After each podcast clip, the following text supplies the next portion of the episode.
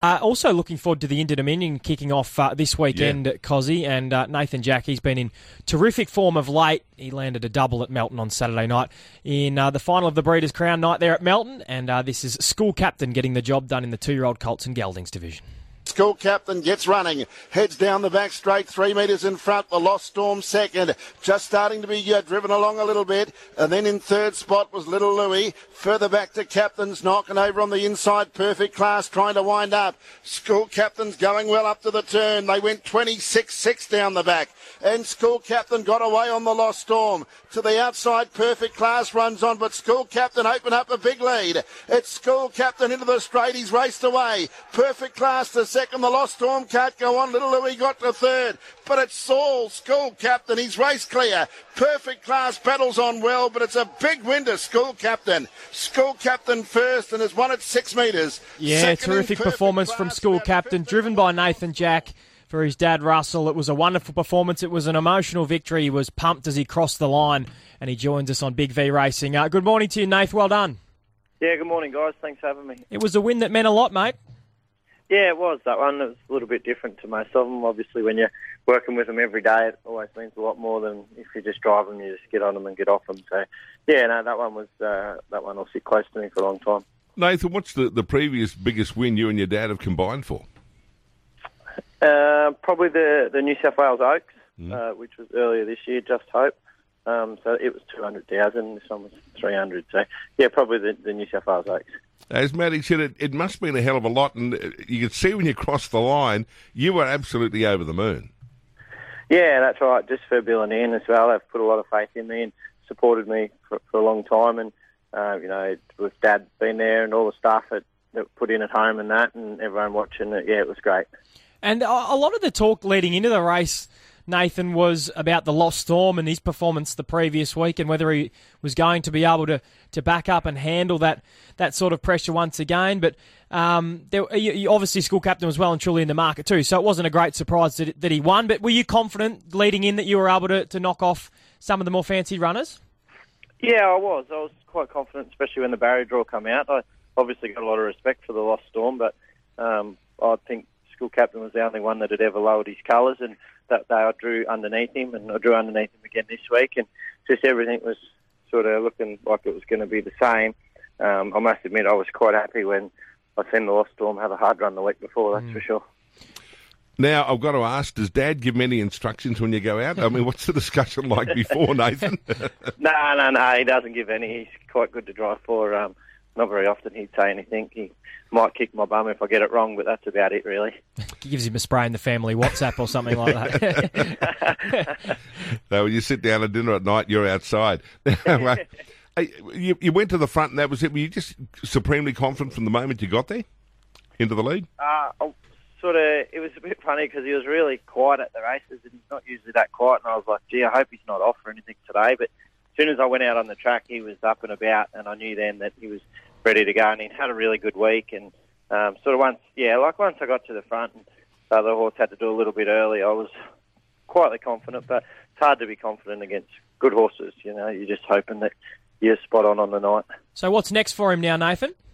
He's actually going to the paddock. Yep. Yeah, he's going to miss the Vic Bread, which starts in a couple of weeks. He's going to go out and get ready for a few big 3 months, sort of early March is the Sydney Derby, and then he's got Bathurst Gold Crown late March, and then I think early May, the Australian Pace and Gold. So he's got a busy 3 months there, and then he can get to have a break again after that. Is that a difficult thing to try to weigh up whether or not they've got to, you know, go on again for another series, you know, go to the Vic Breads over that New Year period, or to put them out and let them mature into their 3-year-old year? Is it a difficult thing with the prize money and that's on offer? For sure, yeah, it's really hard to do. Like he'd be one of the main chances. It's 130,000, I think, on our doorstep. But we just think he's a big horse and he'll be better in a bit of time. And it's extremely hard to do. But sometimes you just got to put the animal first, and hopefully they reward you down the track. It must be tempting because he's only lightly raced, isn't he? Yeah, it's very tempting. I must admit, I spoke to Ian Anderson at depth about it, and she sort of was happy to miss it and go from there. They're all about the horse as well. So he's a big horse and he looks like he'd just get better and better. Yeah, how much more maturing has he got left? Yeah, a little bit. I'd say sort of with a little break, I think it'll do him the world of good. He, even though he hasn't had many starts, he's been in work for a while.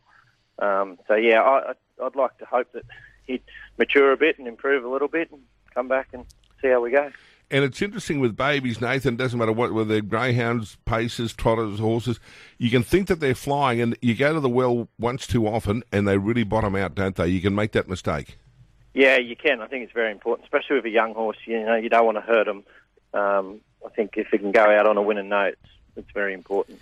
Dan Malecki gave you a big rap yesterday on Gatespeed. He said you were driving just absolutely sensationally on Saturday night. And you also took out the other two-year-old division for the Trotters, Nathan, with the Locomotive. Had a bit of luck there. He drew awkward, but one made a break and he got through good and found the front after sort of 400 metres. And he's a real little professional, that horse. And that was a good win too. Like, Wayne Potter's been very good to me and been very loyal. So forever grateful there. Coming off the back, did it ever occur to you, you think, I really shouldn't take the driving fee for this, he's going to bolt in? Well, that's the feel that he was giving me anyway, but no, I wasn't going to give it back. Sure. He absolutely trotted it. Literally, he flogged them, didn't he? Yeah, he did. He won really easily, but the name of the game's to trot, and a few of the main ones didn't do that and made our job a lot easier. Now, another drive you had, I watched it, and it was, you parked third on the fence, Cravache d'Or, and it looked to be going really well, then all of a sudden dropped out quickly. What happened there? That was ludicrous, I think. Ludicrous, sorry, yeah. Yeah. I don't think she pulled up that well. She got a little bit keen and might have sort of run out of air a little bit. But, really disappointed with the way that unfolded because I thought she was a really good place chance. Yeah, you were parked there beautifully, and I thought, oh, this is going well. And when the pressure went on, that was it. Yeah, that's right. Sort of had a really good trip and, sort of things went wrong late. But that's babies for you. What did you make of Cravache d'Or? He was obviously knocked off by Harry Stamper. Yeah, I thought his run was full of merit. I would have liked it a bit solid tempo earlier. It's a bit of a slow lead time and that sort of played into their hands a little bit. Harry Stamper's a good horse and I thought Cravache d'Or was quite good. Just wasn't quite good enough on the night. Now, you've got a heap of drives today at Bendigo as well. You've got 5. What's your best at Bendigo today? My best, I'm driving a trotter in about race 3. He's out of the draw, one of Anton Galino's, and I don't know if he's going to make it to sort of how far he's going to go, but I think he's going to make metro level eventually. I think he's on the rise. It's going to be a bit tricky from the draw, but I think he's a really nice horse going forward. And also, Sergio's Rocket, I know if you look at her form, you'll probably think that she went no good last week, but she had no luck at all last week and was held up, and probably gets a little bit of a better chance in quite a strong Emma Stewart dominated race. All right, Cosy, there's one for us. It's at $8, Sergio's Rocket there, race 5. So we can have something on Sergio's Rocket at Bendigo tonight. And I'm just looking for the one in the third. Aroa Co? Yeah, there we go. That's it. You drive a lot for Anton Galino? Yeah, he's probably my biggest supporter and my main trainer that I drive for, and he's been great to me. And We've built a friendship over the years and hope we can stick to that. All right. Inter-Dom coming up. Have you got anything penciled in yet, Nathan? I haven't had a look at them yet. I haven't had a chance to have a look at them yet. But I don't think I would have many, especially in the paces. Anton might have a couple in the trot. I just saw the fields for Saturday. Yeah, just the one on Saturday at Ballarat. Does that sound right? Always Ready? Yeah, that's probably about right. Always Ready. Yeah. So hopefully he can put his best foot forward. He's a horse with good ability. He probably hasn't been at his best for a while now, but I think the camp are happy enough with him. All right, mate. Well, hopefully it's one drive at Ballarat for one win. We wish you all the best on Saturday and also this evening at Bendigo. We wish you all the best, mate. Well done again on the weekend. Thanks for your time, boys. Thanks, Nathan. Nathan Jack. He's been in great form, Cosy. Great to have him on the program. He speaks so well.